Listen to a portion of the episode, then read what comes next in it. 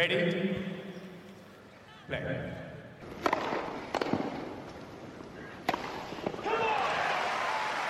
Merhabalar, Raket Servisi hoş geldiniz. Ben Gökalp. Ben Anıl, merhaba.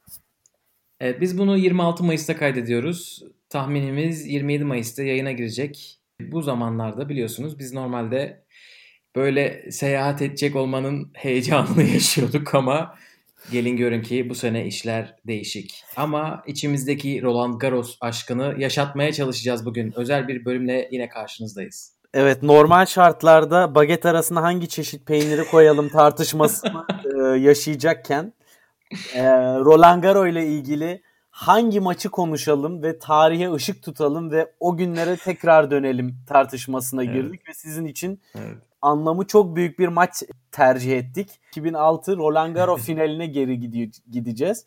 Roger Federer ve Rafael Nadal Grand 2006 Roland Garros Grand Slam finalinde karşılaşacaklar.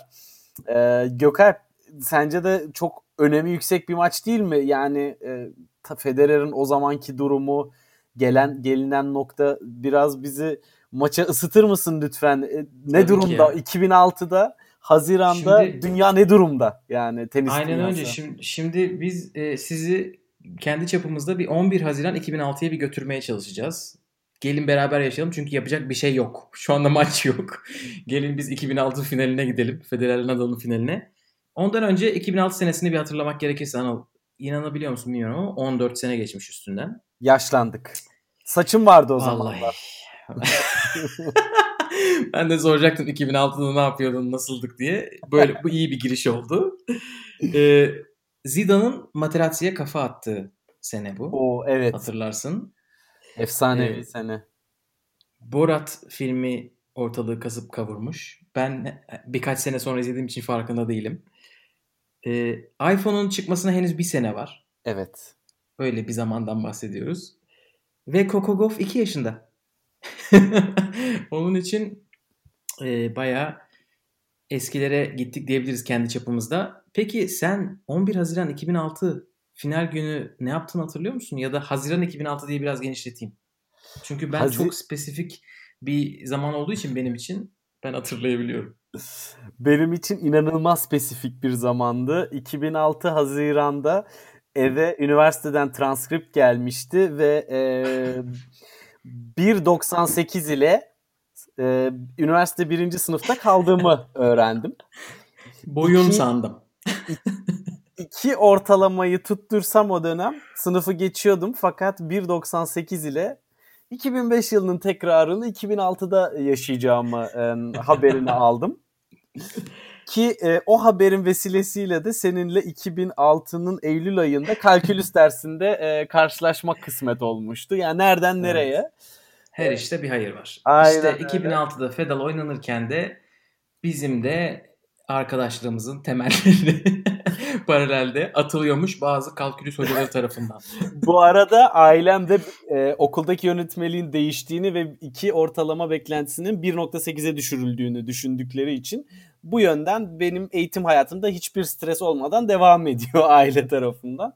Ve rahat ve keyifli bir yaz geçti bundan dolayı. Ama için için İyi. yandığım bir seneydi. Ankara 40 derece benim içim 60 dereceydi o sene. Evet. Ee, ben bu maçı izlemedim diye hatırlıyorum. İzlesem herhalde hatırlardım. İzlemememin sebebi de bundan tam 7 gün sonra ÖSS'ye girecektim ben. Herhalde o gün şey yapıyorduk biz. Ee, benim üniversite sınavına gireceğim yerin e, kolçakları çok küçük olduğu için ekstra tahta alınıyordu biliyor musun? Sen, sen yapmış mıydın öyle bir şey? Öyle bir alışverişe çıkmıştık biz. Mandal ve tahta alışverişine. Benim Kendimize sıra aldık. Benim ÖSS planlamam e, kaç saat kağıt ve kaç saat FIFA oynayacağım ve kaç saat bilardo oynayacağım Oo. arasında değişkenlik gösterdiği için çok farklı seviyelerdeydik Gökalp. Yok beni tahmin edebilirsin. Ben e, marangoza bildiğin tahta kestirecektim hani neredeyse koluma uygun. ama o paniklerin şeyinden geçtiğim için ne yazık ki maçı zamanda izleyemedim ama e, o, za- o zamanlar dün şimdiki izledim. O zamanlar şimdiki Alman disiplininden hiç eser yoktu Gökalp bende yani. Tanısan çok severdin. Çok rahat bir insan. ama e, ikimiz de izledik maçı. şu anda hafıza tazeledik biraz. E, hem özet izlemekten daha iyi oluyor. Bütün hepsini kavruyoruz. Bir maça geçmeden önce biraz da Federer ve Nadal e, arka planı verelim. Ya acayip bir seneydi. Hem sene öyle hem Nadal zaten e, 2005'te Roland Garros'u kazanmıştı bir sene önce. O inanılmaz bir toprak formuyla geliyordu. Federer'le başlamak gerekirse Federer e, seneye 44 üçlük bir seriyle başladı. E, o 3 mağlubiyette Nadal'a karşı. Yani Nadal dışındaki herkesi yendi 44 defa. E, ve Nadal da o zamana kadar işte 59 tane arka arkaya toprak maçı kazanmış.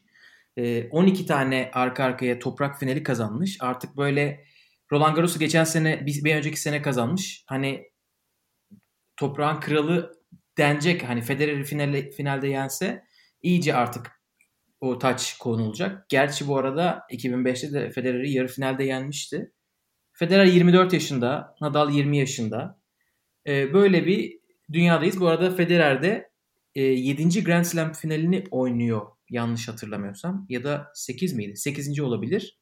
Önceki finallerin hiçbirisini kaybetmemiş. Yani 2003'te bir tane kazanıyor. 2004'te 3 tane. 2005'te 2 tane. Bir de ondan önce Avustralya var. 7 tane demek ki. 7'sini kazanmış. 8. finalde Nadal'la oynayacaklar. Bundan önce de daha 2 hafta önce Roma'da efsane bir maç oynuyorlar. 5 saat 5 dakika süren. Hala şu ana kadarki en uzun süren maçları. 5. seti 7-6 Nadal kazanıyor. Ondan önce de Monte Carlo'da oynuyorlar. Yani insanlar dua etmişler bu final olsun diye. Hani artık büyüdü büyüdü büyüdü beklenti. Federer Nadal, Federer Nadal. Ve Roland Garros'ta bu ikisi oynayacağı için herkes inanılmaz heyecanlı durumda. Bunların üstüne de üstlük Federer inanılmaz bir rekorun peşinde. E, o zamana kadar e, açık dönemde sadece Rod Laver'ın yaptığı 4 Grand Slam'i aynı anda elinde bulundurma. E, Federer'in elinde olan bir şeydi o maç öncesi.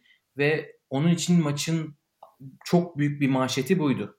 İşte Rod Laver'dan beri ilk defa bir oyuncu arka arkaya 4 Grand Slam'i kazanmış olabilecek. Eğer Federer kazanırsa böyle beklentilerle girildi maça yani. Yani e, o kadar e, şey uzun bir zaman öncesi ki hani Rod Laver diyoruz ama tarihi söylemek de sanırım önemli. 1969 yılında Rod Laver yapmış bunu değil mi? Yanlış e, not almadıysam. Evet. Yani erkeklerde nerede... tabii ki biz işte evet. graf falan yaptı. Evet, Serena evet. E, birkaç sene önce yapmıştı ama erkeklerde konuşuyoruz tabii. Erkeklerde en son böyle bir başarı 37 sene önce gelmiş. McEnroe tabii klasik e, maç öncesi Federer bu sene Roland Garros'u alırsa tarihin geçmiş gelmiş geçmiş en iyi oyuncusu olacağını ispat edecek filan. Böyle acayip bir ortam var ortada ve e, herkes de aslında Nadal'dan çekiniyor ama tabii ki yani Federer'cilerde. McEnroe bu arada kendisi için de hep öyle düşünüyormuş. Yani eğer o hani evet. McEnroe podcastinde konuşmuştuk 84'teki Fransa'yı kazansaydım gelmiş geçmiş en iyi isim için bir iddiam olacaktı ama olmayacağını biliyorum kazanamadığım için diyor. Onun için o dörtlüyü tamamlayabilen herkese de biraz o gözle bakıyor. Yani ee, onun için tabii. Onu söylemesi normal. Aynen aynen öyle. Bir de o güne ee, kadar bu... pardon. Ha söyle söyle. Yani bugüne kadar e, 6 kere oynamışlar zaten. Hani çok fazla oynamamışlar daha. Fedal'ın başı tabii Nadal daha çok genç. 5'ini ama Nadal kazanmış ve toprakta zaten 3 üç maçın 3'ünde kazanmış. Yani esasında maçın kağıt üstünde de favorisi biraz şey gibi görünüyor. E, Nadal gibi görünüyor. Net evet çünkü o zaman biz Nadal'dan bayağı toprak oyuncusu diye bahsediyorduk ve Nadal Federer'le olan 3 sert kort maçın ikisini kazanıyor. Birisini de 2-0'dan kaybediyor. Yani aslında o zaman bile Miami'de değil mi? Aynen aynen Miami'de 2005'te. Hani o zaman bile Federer'in zaten çok böyle sıkıntı çekeceği belliydi ama hani Monte Carlo'daki o Federer'in performansı, Roma'daki efsane maç e, biraz şey yapmış hani kafalarda. Evet Federer'in bugün belki şansı olabilir dedirtmiş. Bir de... Roland Garros'ta bu arada şöyle bir şey de var. Son 5 senede 5 farklı şampiyon vardı. Öyle bir Roland Garros bilmiyorum hayal edebiliyor musunuz? yani... Şu anda imkansız. Ki e, Nadal tabii bunların sinyallerini veriyordu. Federer'in bir e, Grand Slam yapma e, rekor beklentisi varken Nadal'ın kırdığı bir rekor da var. E, o zaman da oynanırken tam 59 maç üst üste kazanmış toprakta ve bu alanda rekor sahibi.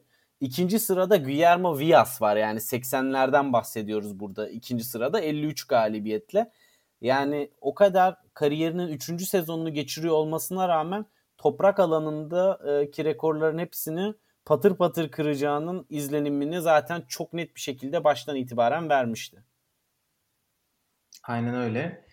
Ee, istiyorsan yavaş yavaş maça geçelim. Maçın öncesinde de turnuvanın hani o zamana kadar geldikleri atmosferle alakalı belki biraz bilgi vermekte fayda var. Federer e, 180 oyun oynuyor o ana kadar. 12 saatte oynuyor işte maçlarını. Nadal 183 oyun oynuyor ama 16 saat sürüyor maçları. Yani orada artık kontrastın hani böyle ilk defa bu kadar fazla insan tarafından görüldüğü anda. Çünkü ilk defa Grand Slam finalinde oynuyorlar birbirlerine karşı. Hani biz zıtlıkları şu anda çok iyi biliyoruz ama o zaman dünya o kadar bilmiyordu. Yani bir tarafta inanılmaz sakin bir adam kısa kollu tişörtüyle bir tarafta kolsuz işte kaprisiyle İspanyol boğası gibi bir tip. İşte diyorlar Federer o kadar zaten doğal bir stil oynuyor ki 12 saatte gelmiş ama diğeri 16 saat maç oynamış. Dünya bu kadar büyük çapta ilk defa görüyordu. Çünkü ilk defa birbirlerine karşı Grand Slam finali oynuyorlardı. Maçta bu şekilde başladı diyebiliriz. İstiyorsan set set gidelim mi? Evet gidelim. Ee, müsaadenle sete ve maça açılışı ben yapayım. Buyurun. Evet. Bir, birinci sete e, gerçekten çok esasında Rafa hızlı başladı. Ve birinci oyundan itibaren sanki böyle baskılı bir oyun kuracakmış gibi gösterdi. 15-40'a getirdi ve daha henüz maçın ilk dakikalarında iki servis kırma puanı yakaladı. Nadal zaten tercihen bunu kendi de e, söylüyor. Maça servis karşılayarak girmeyi seviyor. Çünkü eğer ki rakipten masa çok ısınmadıysa ve servisi oturmadıysa bir şansım var diye düşünüyorum ve agresif başlayarak e, en baştan servis kırmayı zorlamayı seviyorum diyordu. Hani bu bunu daha sonralarında öğreniyoruz biz tabii ki ama e, 2006'da da bu felsefesi devam ediyor e, başlamış zaten. 15-40'tan ama Federer e, oyununa tutunmayı başarıyor. Basit hata oluyor öncelikle ve daha sonrasında bir winner'la gidiyor. Ee, zor da olsa ilk oyunu almayı başarıyor. Derken maç biraz zorlu başladı Federer için ama ikinci oyunda bu sefer Federer çok iyi baskı kuruyor ve bir anda 0-30'a getiriyor durumu. Daha sonra iki karşılıklı basit hata oluyor ve e, bir anda servis kırma puanı yakalıyor. İki tane birden. Bu sefer Federer. Nadal maça esasında çok agresif girdi ve burada da agresif devam ediyordu. Winner'a gidiyor direkt servisi atıp ama hata yapıyor ve biraz da acemiliğinin kurbanı oluyor ve maç 2-0 oluyor. İnsanlar bir anda Federer alıp götürecek diyor. Ve üçüncü oyun başlıyor. Yani üçüncü oyunda Federer tam bir o maestroluğunu gösteriyor esasında. Puanları çok iyi kurguluyor ve burada esasında çok net oyunu domine ediyor ve durumu 3-0'a getiriyor. Burada gözlemlediğim benim duygusal olarak ve davranış biçimi olarak kortta Nadal'ın direnci biraz kırılıyor. Ben bunu gözlemliyorum ve e, seti almaya 3. oyun olmasına rağmen Federer psikolojik olarak çok yaklaşıyor.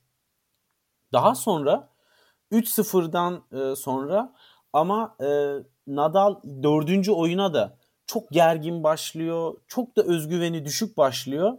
Ve bir anda 0-40'a geliyor durum. Artık insanlar ya hani geçen sene bir sene boyunca Federer'i Grand Slam'lerde yenmeyi başaran tek isim yani 2005 Roland Garros yarı finalinden beri hiçbir Grand Slam maçını kaybetmemiş Federer ve bunu en son başarmış kişi Rafael Nadal ve bir anda 3-0-0-40 önde. Burada biraz e, insanlar ya bu maç çok çabuk bitecek ve Federer Roland şey Roland Garros'u nihayet kazanacak mı acaba diye düşünüyor. Fakat bu noktada Nadal birden tekrar kendine geliyor. Çok daha özgüvenli, çok daha sert kurmaya başlıyor e, puanları ve Federer baskı altına alıp 40-40'a kadar getiriyor. O noktadan sonra bir anda ama tekrardan basit hatalar yapıyor. Yani bu biraz da agresifliğiyle beraber aceleciliği ön plana çıkıyor. Tabii daha çok genç yaşta Nadal. Hani bu tarz gitgelleri daha fazla gözlemliyoruz o yaşta. Ve sonrasında e, basit hatanın ardından çok e, gergin ve 23 vuruşluk bir rally oluyor. Acayip e, stresli ve iki tarafta çekinerek vuruyor toplara daha ortaya gö- gönderiyor. Fakat daha sonra bir anda Federer vitesi yükseltiyor ve bir e, sert vuruşla Nadal'ı hataya zorlayıp 4-0'a getiriyor. Bu 4-0'a geldiği noktada artık insanlar tabii set bitti gözüyle e, bakıyor ve e, esasında Federer de oyununda, vuruşlarında çok daha rahat oynamaya başlıyor. Yani aynı hissiyat Federer'de de var. Biraz da disiplini burada veriyor gibi. E, kontrolünü biraz veriyor gibi e, Federer. Sadece defansif oynuyor. Topları geri yolluyor.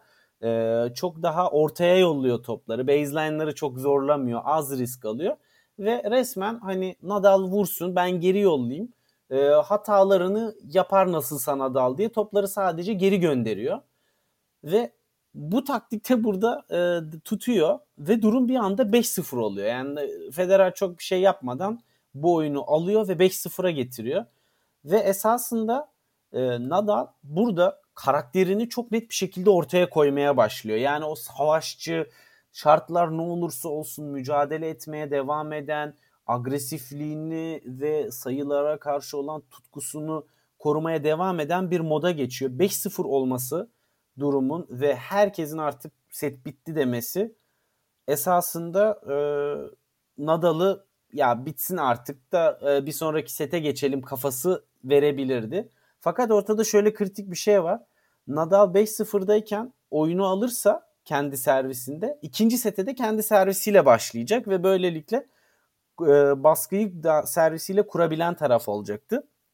Ve bu oyunda e, esasında çok önemli olan nokta şu ve fark yaratan Nadal'ın oyun seviyesi bu oyunda çok arttı.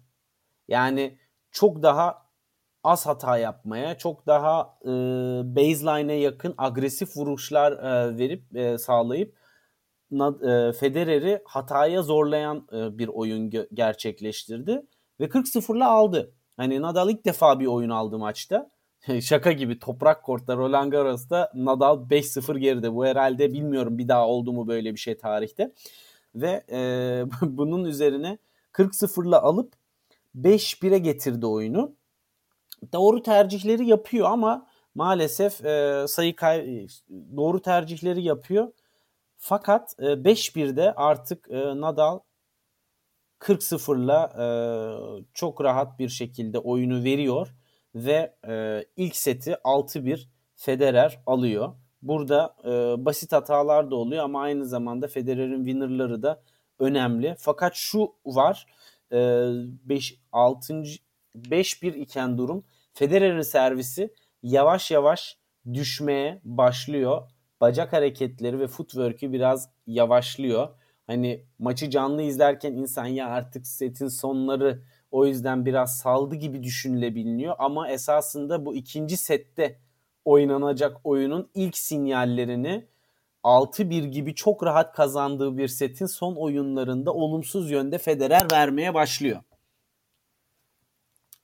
E, bu ilk set e, herkesi çok şaşırtmış. Yani insanların beklediği tabii ki çok birincisi korakor bir mücadele, ikincisi Nadal'ın çok yüksek bir seviyede maçı başlamasıydı. E, Nadal o zamana kadar büyük ihtimalle 5-0 hiç geri düşmemiştir Roland Garros'ta dediğin gibi. Herkes çok şaşırıyor. Hatta Nadal maçtan önce diyor ki ben hani seyirci desteğinin Federer'in yanında olacağını tahmin ediyorum ve biliyorum. Ama 5-0 olduğu zaman bütün seyirciler Rafa diye bağırmaya başlıyorlar. Acayip bir değişiklik oluyor orada. Yani şöyle bir şey var. Hani skor aldatmasın diyebileceğimiz bir durum da var esasında.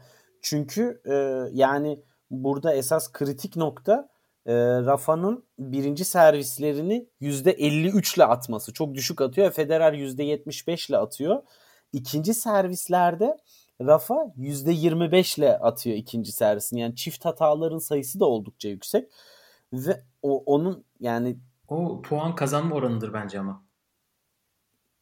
Olabilir. Evet. istatistiği yanlış yorumluyor olabilirim. Çünkü Federer çok şey yapmış. E, çok saldırmıştı ikinci servislerde. Fakat e, şu var. iki tarafta 12'şer basit hata yapıyor. Yani E, Federer de burada Çok esasında e, 9 backhand basit hatasıyla Rafa'nın nereye ikinci sette baskı kurması gerektiğinin sinyallerini Rafa'ya veriyor. Ki e, Rafael Nadal'ın da forehand çaprazlarının ne kadar etkili olduğunu ve özellikle Federer'i her zaman kitleyen vuruş olduğunu tarih içerisinde de daha fazla sık sık görmeye başlayacağız. Aynen öyle. İlk set aslında yani bana şey gibi geldi. Nadal Nadal gibi değildi. Çok fazla basit hata yaptı. Yani böyle 12 Hiç. basit hata Nadal için maçta yapılan toplam basit hata sayısı bile değil bazen. Hatta çoğunlukla 12 basit hata yapıyor. Federer bence bunu beklemediği için de biraz böyle şey yapıl- yapmış olabilir. Ona psikolojik olarak kendini hiç hazırlamadığı için 5-0'lık maça girişi. Ee, ama kendisi de yüksek bir seviyede başlıyor dediğin gibi. Hatta sen, sen de bahsettin dördüncü oyunda 3-0 iken maç çok güzel toprak oyunu oynadığı sayılar var. Oraya hani bakabilirsiniz eğer böyle Federer toprakta ne kadar güzel oynayabilir diye düşünüyorsanız o dördüncü oyunda çok güzel sayılar var. 6-1 alıyor. Ve seti. hani çok son noktayı koymak gerekirse senin dediğin Nadal özgüvenden çok uzak. Vuruşlarında böyle bir tedirginlik var. Ne yapsam ne etsem bilemiyorum, çaresizim gibisinden e, kortta sinyaller veriyordu. Yani özellikle 5-1'e getirene kadar tamamen e, silik bir oyun oynadı ve hiç insanların da görmek istediği bir e, Roland Garros finali seviyesi de yoktu ortada açıkçası. Aynen öyle. Ee, ama gelin görün ki bazı tecrübeli yorumcular şey yapmışlar, öngörmüşler. Hani demişler ki e, Federer'in o zaman zaten bilinen bir eksilerinden birisiydi bu. Maçlarda birden ortadan kaybolabiliyor böyle bir 10-15 dakikalık zamanlarda psikolojik olarak çok fazla basit hata yapabiliyor. Onun için bu gelebilir diyorlar. Nadal o kadar kötü oynarken bile ilk setin sonunda yorumcular bunu söylüyorlar. Çünkü zaten Federer bunu turnuvada işte yarı finalde Nalbandian'a karşı yapmış. İlk seti 6-3 kaybetmiş. Bir de Nicolas Massu ile oynadığı maçta aynen öyle bir ara ortadan kaybolup verdiği bir set var. Gerçekten de e, haklı çıkıyorlar ikinci sette yorumcular. E, Nadal e, iyi başlıyor sete. Yani ilk sayıdan Vamos'uyla başlıyor. Gerçekten kendini orada diyor hani ben maç maçta varım. Ben 6-1 kaybetmiş olabilirim ama geri geleceğim. Onu e, ben de gördüm maçta ilk defa o sayıda elini yumruğunu sıktı. İlk defa inandı yani orada. E, baş, daha öncesinde hiç yumruğunu sıkmamıştı ki Nadal bunu çok yapar normalde. Aynen aynen öyle. Nadal ilk ilk oyunu 1-0 alıyor. Federer ikinci kendi servis oyununda. Ee, ilk servis oyunları biliyorsunuz çok önemlidir. Hani o setin şeyini, tonunu set etmek için. Federer de kendi servis oyununda 40-0 önde. Ee, çok rahat. Bir servis atıyor. Nadal'ın topu dışarı, return'ü dışarı düştü deniyor hakem tarafından. Federer bir kontrol edin diyor gelin. Dışarıda değil galiba. Hatta kendisi ikinci topu almaya hazır yani ikinci servis atacak. E, evet o oluyor ve e, o top içerideymiş. Federer servis tekrarlıyor ve o oyunu oradan veriyor. o veriş o veriş. Orada dağılıyor Federer. E, inanılmaz backhand hataları. Yani böyle 5. oyunda falan yorumcu şey diyordu. Benim pazar sabahı yaptığım returnleri kaçırmaya başladı Federer diyor. yok oluyor. Ortadan yok oluyor yani adam. Kimse inanamıyor. E, ve bu arada tabii Nadal'ın da böyle her oyunda yarım vites arttırdığını görüyorsunuz inanılmaz agresif oynamaya başladığı şeyler var. Anlar var. İkinci sette Nadal sadece iki basit hata yapıyor tabii ki. Kendisine dönüyor. Ve Federer 16 basit hatayla kapatıyor seti ve 6-1 kaybediyor. Yani böyle tam ayna yansıması iki set farklı yani birisi Nadal birisi Federer 6-1 1-6 şeklinde bölüşüyorlar setleri. Yani e, özellikle birinci setle ikinci set arasında en önemli değişken herhalde e, birinci servislerin oyuna girme yüzdesi. E, ilk sette Federer %75 ile atarken ikinci sette %43.8'e düşüyor e, birinci servis yüzdesi. E, Nadal ise 53.8'den 86.7'ye çıkıyor. Yani inanılmaz bir servis dominasyonu kuruyor. Ve Nadal'ın düşürdüğü basit hata sayısını da Federer e, fazlasıyla topluyor ve 17 basit hata yapıyor. hani bunlar da tabii ki kendisine dönüyor. Federer'in ne kadar e, yani yok gibi bir şeydi hakikaten senin dediğin çok doğru. Çünkü e, bütün setin özeti esasında kritik anlarda Federer'in yaptığı basit hatalar üzerine dönüyor. Yani evet. e, ne zaman ortalama bir servis gelse çok rahat fileye takabiliyor. Hani bunların hepsi illaki basit hata olarak görülmese bile Federer seviyesinde basit hata sayılacak istatistiğe yansıyanların haricinde de çok daha fazla var ve benim dikkatimi çeken Gökhan çok çok kötü hareket ediyor Federer. Yani topu çok kötü alıyor ve e, böyle konumlandırmasıyla sanki ne bilmiyorum ama yani sanki Rafa'nın oyununu okuyamamaya başlıyor. Evet biraz konsantrasyonu dağılıyor gibi gözüküyor. Bu arada senin söylediğin rakamlar galiba ilk servisten kazanma yüzdesi. Daha da kötü Federer için. Yani 75 kazanması normal ama 44'te 44 kazanması ilk servisinden. Yani ikinci servisten daha fazla kazanıyor öyle söyleyelim. 50 kazanıyor ikinci servisten. E, ki ilk servisi içeri sokma yüzdesini artırmışken e, ben şeyi de gördüm biraz. Çok fazla böyle kafası dağılıp forente de gitmeye başlıyor. Bu arada şey diye düşünüyor olabilirsiniz. Hani Nadal hep Federer'in backhand'ine giderdi. Es, eskiden şu anda hala. Maça Federer çok büyük bir disiplinle sürekli Nadal'ın backhand'ine giderek başlıyor.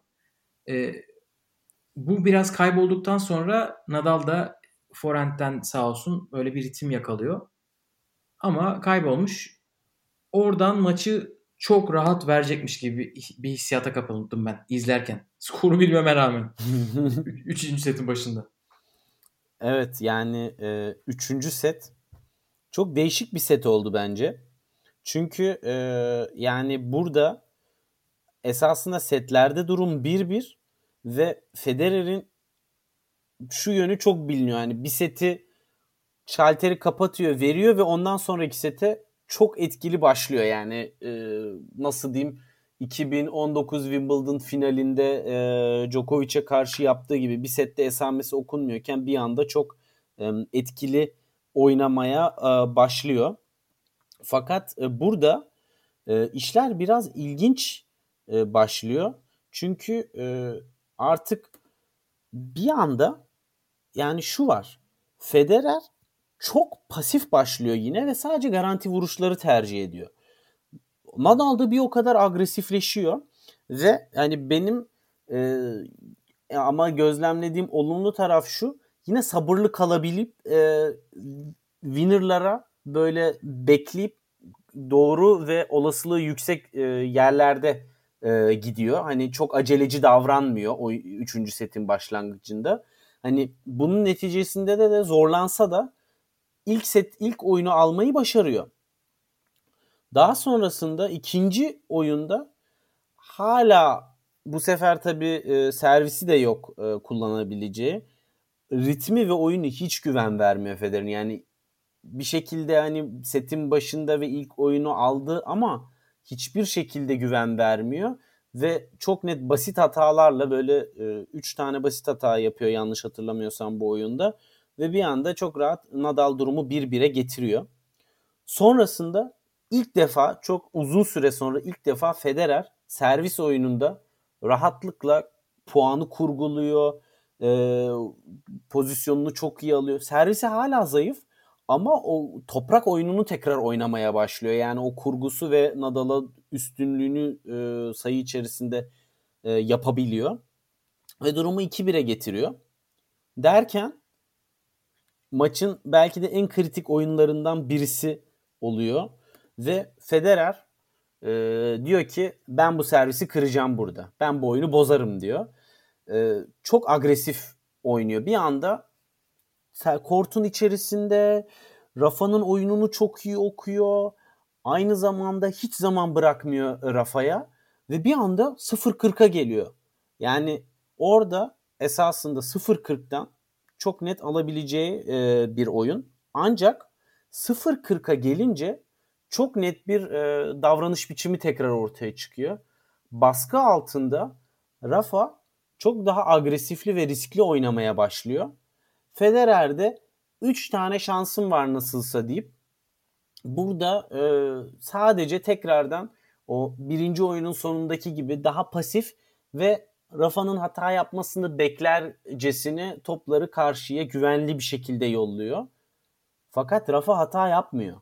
Rafa durumu 40-40'a getiriyor Ve ondan sonra çok kritik bir e, rally oluyor. Tam 16 vuruşluk bir rally ve Federer e, 40-40'da olmanın rahatlığıyla e, agresifleşiyor. En sonunda da forehand winner'ıyla alıyor. Dördüncü servis kırma şansını yakalıyor aynı oyun içerisinde. Ve bu noktada bir daha baskı arttı. Rafa o agresif yönünü ve dirençli yönünü tekrar gösterdi. İki ace üst üste attı toprak kortta ve Rafa. ve buradan e, avantaja getirdi. Kendisi servis kırma puanından avantaja getirdi ve en sonunda da e, oyunu iyi bir sayıyı çok iyi domine edip oyunu aldı. Federer'in şu anda üzerinde bu oyunun sonunda ah nasıl kaçırdım bu fırsatı hissiyatı oluyor ve stres yükleniyor. Ve bir sonraki oyunda bunu çok net hissediyoruz. Bir önceki oyundaki e, servisi kıramamanın vermiş olduğu etkiyle Federer'in konsantrasyonu acayip düştü. Gerçekten çok basit hata yaptı, çok aceleci vuruşlar yaptı. Bir tane sayıda da ki o da çok kritik sayıydı. E, Nadal son anda yetişiyor topa ve yükseğe dikiyor topu. Federer kortun gerisinden smaç vuracak ama Güneş tam tepede gözünü alıyor ve o smaçı kaçırıyor. Ve işte bunun neticesinde de 4 kere servis kırma şansı yakalayan bir önceki oyunda Federer bu sefer servisini kırdırıyor ve Rafa servis kullanmadan önce 3-2 öne geçiyor. Ve bu Ve bu heh, pardon. Heh. Şey söyleyecektim. Bu Nadal'ın maçta ilk öne geçtiği an. kesinlikle 1 saat 40 dakika sonra. ve e, 1 saat 40 dakika sonra Nadal öne geçti. Ancak Federer yine Nadal'ın servis oyununa çok iyi başlıyor. Gerçekten e, Nadal'ı baskı altına alıyor, servisi iyi okuyor ve 0-30'a getiriyor durumu. Daha sonrasında 0-30'dayken durum Nadal bu sefer tekrardan zorlanıyor ama oyunu almayı başarıyor ve e, çok iyi bir winner'la kritik bir ralliden sonra durum 40-40'a gelse de e, alıyor ve 4-2'ye getiriyor durumu. Federer hala umutlu çünkü sadece bir break geride ve hakikaten çok fazla servis kırma şansı yakaladı burada bu sette. Yani servis kırma şansı hep var ama kıramaya kıramaya da e, psikolojik baskı artıyor ve bunun etkisi de hissediliyor yavaştan. Federer 4-2 gerideyken yine maçın e, setin 7. oyununda çok kötü bir servis yüzdesiyle oynuyor. Yine hatalarını yapıyor ve e, fakat bu kötü servislere rağmen çok kısa sayılarla, net kurgularla zorlansa da oyunu almayı başarıyor. Ve e, burada e, önemli olan bir nokta var. Federer sıkıştığı anlarda fileye daha fazla gitmeye başladı. Ve burada da kritik sayılarda kırılma anlarında fileye gidip aldı e, puanı yani servis volesi Federer'in zaten e, toprak kort olmasına rağmen her zaman güvendiği noktası. Hani maçın bu noktasında e, Federer 34 kez fileye gelmiş. Rafa sadece 11 kez fileye gelmiş. Yani oyun mentalitesinde hala çok e, agresif görünüyor öne gitmeleriyle Federer ama vuruşlar içerisinde özgüveni son derece düşük ve pasif vuruşlar gelmeye devam ediyor. Tam tersi bir şekilde Nadal artık çok daha fazla güveniyor kendisine ve o kadar çok baseline'a yakın ve yüksek hızlı ve spinli toplar vurmaya başlıyor ki Federer'i psikolojik olarak ezmeye çalışıyor ve e, bunu bir sonraki oyunda da başarıyor. Durum 4-3 iken Rafa'nın servisinde Federer uzun süre sonra ilk defa hiç sayı alamadan oyunu veriyor ve Rafa 40-0'la e, alıyor oyunu ve e, iki tanesi winner iki tanesi de Federer'i hataya zorlayarak yapılan vuruşlarla. O bu arada mükemmel bir oyun. Eğer Nadal'ın toprakta ne kadar atak oynayabildiğini görmek istiyorsanız gerçekten o 3. setin 8. oyunu izleyin. 4-3 öndeyken Nadal böyle bir seviye yok. Yani hani Federer ilk sette nasıl oynuyorsa Nadal da o o, o seviyeye yak, geliyor 3. sette. Kesinlikle özellikle e, her zaman kullandığı e, Federer'e karşı forehand çaprazları burada yani şey gibi balistik füze gibi atıyor. Yani Del Potro forehand'inin hızında olmasa da o yüksek spinle beraber hiç vakit bırakmıyor Federer'e. Yani reaksiyon gösteremiyor ve hatalara zorluyor.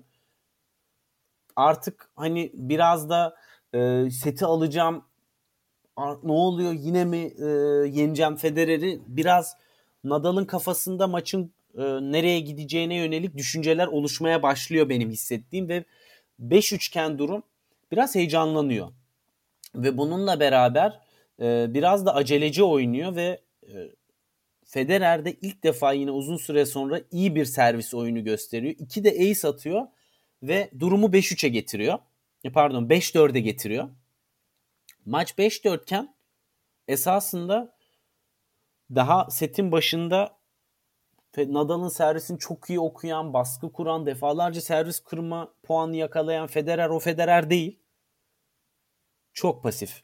Gerçekten çok pasif ve ne vuruşlarına güveniyor. Çünkü bu noktada e, şu ana kadar 15 e, e, pardon 13 basit hata yap 14 basit hata yapmış ve aynı zamanda Nadal'ın da vuruşları çok daha fazla Federer'i e, kortun gerisine itmeye çalışıyor. Federer de ileriye gitmeye çalışıyor. Fileye yaklaşmaya çalışıyor ama bunu bir türlü başaramıyor. Ve bu pasif oyunuyla beraber Nadal da gerçekten artık e, özgüveni ve cesareti çok üst seviyede. E, bunun da sonucunda 6-4 ile 3. seti alıyor ve artık Nadal 2-1 önde bir set daha alırsa uzun süre sonra iki sene üst üste Roland Garros'u e, kazanmayı başaran ilk isim olma yolunda ve üst üste toprak kortlarında maçlarını e, kazanma rekorunu uzatma yolunda emin adımlarla ilerliyor. Bence o üçüncü setten sonra Federer hayranları zaten hadi kapatalım demişlerdir.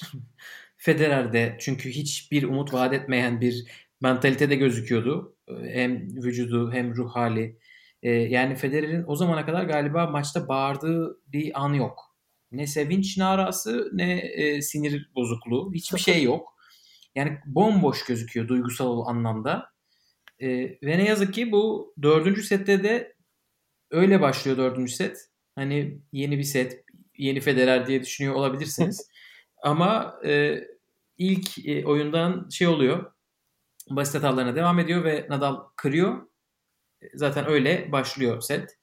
Ve devam ediyor. İşte insanlar hadi Federer tezahürat yapalım biraz uzasın maç. Maç oralara geliyor yani. O çok büyük beklentileri olan maç. Hadi artık ikiniz de aynı anda güzel oynayın. Bir zahmet moduna giriyorlar.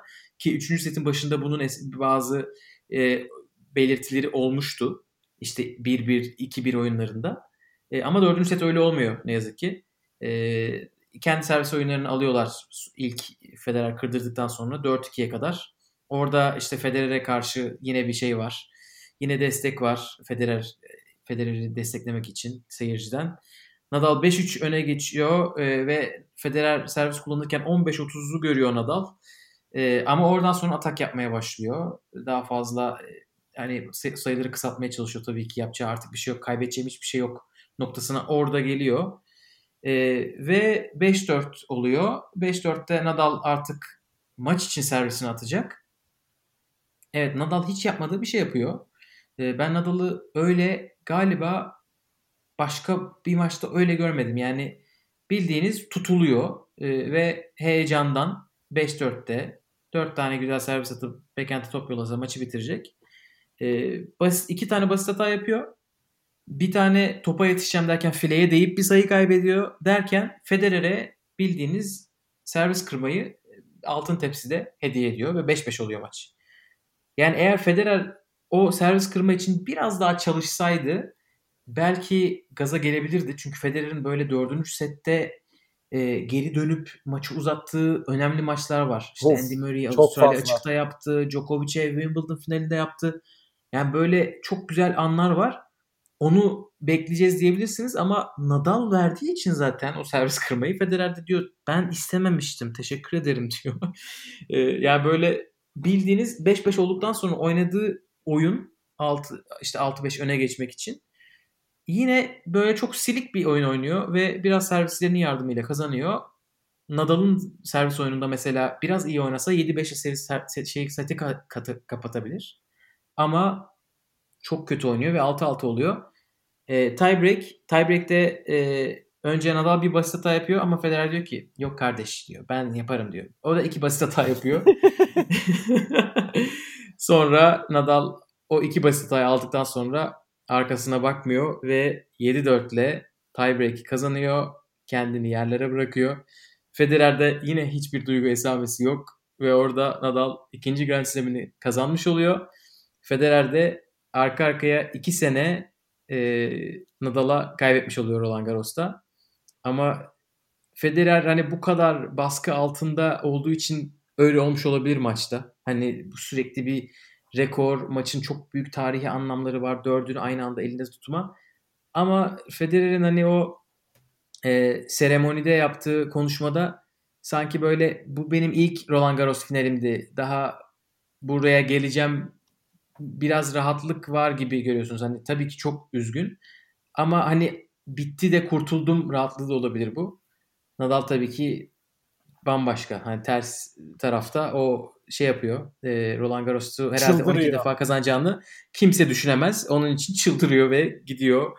E, babasını bulmaya yukarılara çıkıyor. Bütün aileyle teker teker. Orada görüyorsunuz e, kardeşinin e, ne kadar çocuk gibi olduğunu görmek istiyorsanız 2006 finalinin seremonisine bakabilirsiniz. Anne, kardeş, amca, baba derken bütün diğer amcası da orada falan. Bayağı yukarılara in, çıkıp aşağılara iniyor. Maçta böylece bitiyor. Nadal e, galibiyet serisini 60'a uzatıyor.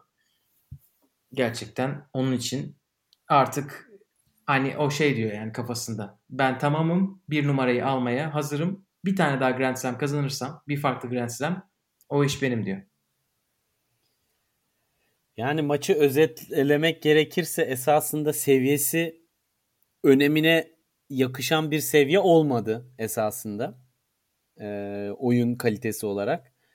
Ve ben açıkçası Federer'in genel olarak kritik sayılarda soğukkanlılığını korumasıyla bunca sene hafızama e, kazıdım. Ama bu maçta ne kadar böyle önemli sayıları böyle çok alalade e, sayılarmış gibi basitçe hediye etmesini açıkçası belki de bu turnuvanın onun için ne kadar zor ulaşacağı tekrardan bir fırsat olduğunu çok da bilincinde olmadığını gösteriyor. Biraz daha konsantre olabilirmiş sanki Federer. Ki aslında şey diyor basın toplantısında. Şimdi seneler boyunca bu maç konuşulacak değil mi? Bu kaçırdığım bu fırsat konuşulacak diyor. Aslında hani onun farkında.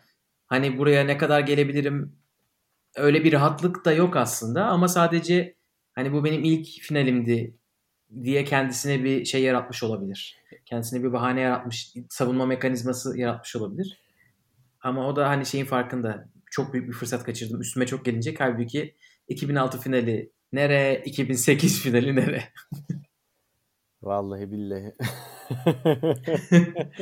Federer öyle diyor. Ee, Nadal tabii ki çok mutlu. Çünkü Nadal'ın ilk defa ilk olarak hani ailesine özellikle babasına gitmesinin sebebi de Nadal 2006 yılının başında büyük bir sakatlık geçiriyor ayağından ve e, hani dönüp dönmeyeceğini Roland Garros'ta bu seviyede oynayıp oynamayacağını bilmediği bir aslında belirsizlik içerisinde.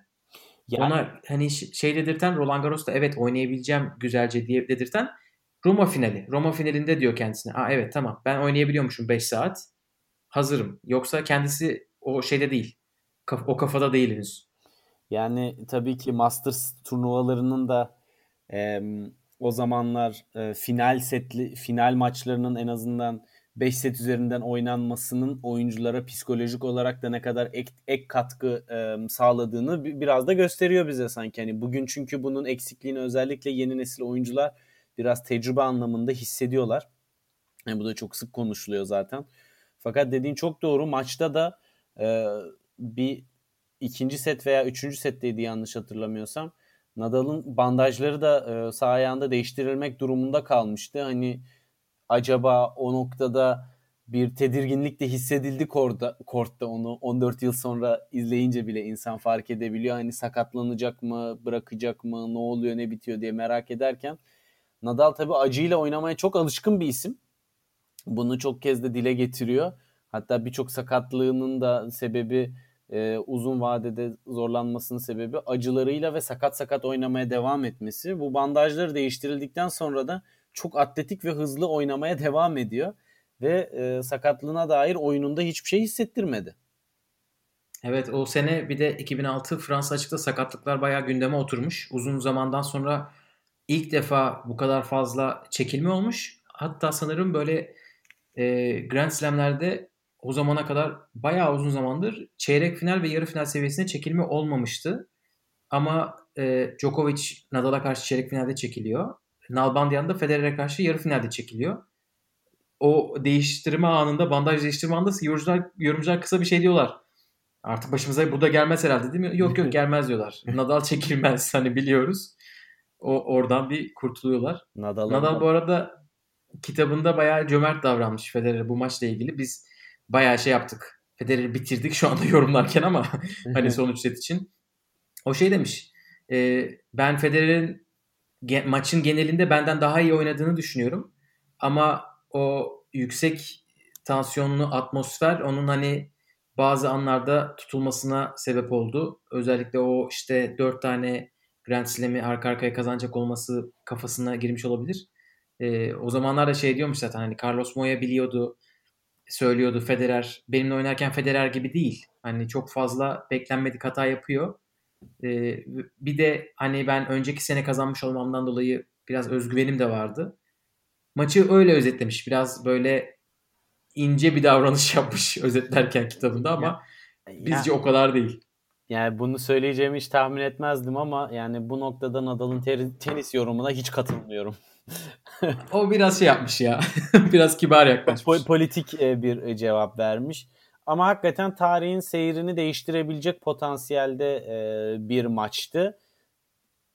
O noktada bir şeyler Nadal yönünde döndü ve psikolojik olarak Fedal mücadelesinde toprak kortta özellikle dominasyonunu çok net bir şekilde ele geçirdi. Zaten Nadal'ın solak olması ve e, uzun süre forehand çaprazla Federer'in backendini her zaman yıpratması ve bunun sonucunda da zaten bu maça gelene kadar da 6 maçın 5'ini kazanmış olması Nadal'ın esasında oyun seviyesini tutturduğu zaman Federer'e karşı oturmuş bir e, oyun taktiği var e, temelde ve Federer hala o zamanlardaki 2017'ye kadar da yapamayacak bunu. Bu e, oyun taktiğine çok, karşı çok da bir varyasyon kurgulayamıyordu. Ve tarih 2006'dan sonra aynı şekilde ilerlemeye devam ediyordu. Evet yani Nadal ondan sonra o maçtan sonra 21 toprak maçı daha kazandı arka arkaya. Wimbledon finalini ilk defa gördü. E, Federer onu o finalde yendi birkaç hafta sonra sadece. E, ondan sonra Amerika açığı da kazandı Federer. Avustralya açığı da kazandı ve bir sonraki Fransa açıkta yine bu dört tane arka arkaya baskıları artık biraz daha e, ona alışık olduğu bir baskı.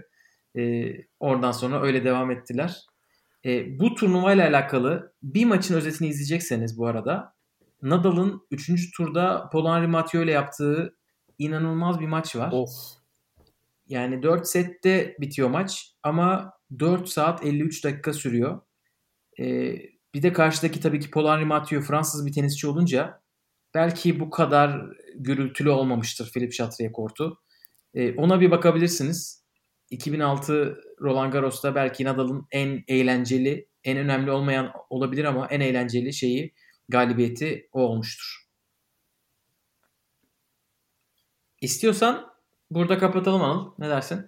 Evet güzel oldu. Biraz nostaljik oldu. Oyuncuların genç ve diri hallerini, e, enerjik hallerini görmek çok değişik oldu. Bizim Böyle aç kapa e, Motorola telefonlardan fotoğraf çeken insanlar görmek de çok güzel oldu. Ve bir hem o bir de şey çok iyiydi. 2006 senesi dediğin gibi daha iPhone yok. Tribünde bir telefon sesi e, melodisi geldi ve o hani eski tip telefon tonunu duymak bile e, şey oldu. Yeter. Değişik o bile oldu. kendi başına yeter. Aynen öyle. Evet, bugünlük Roland Garros nostaljimizi yaptık. Bir sonraki bölümümüzde çok Roland Garros konuşacağımız bir konumuz olacak. Şimdilik sürpriz olsun. Ama arayı çok açmayacağız. Bir sonraki bölümde görüşmek üzere diyelim. Hoşçakalın. Hoşçakalın.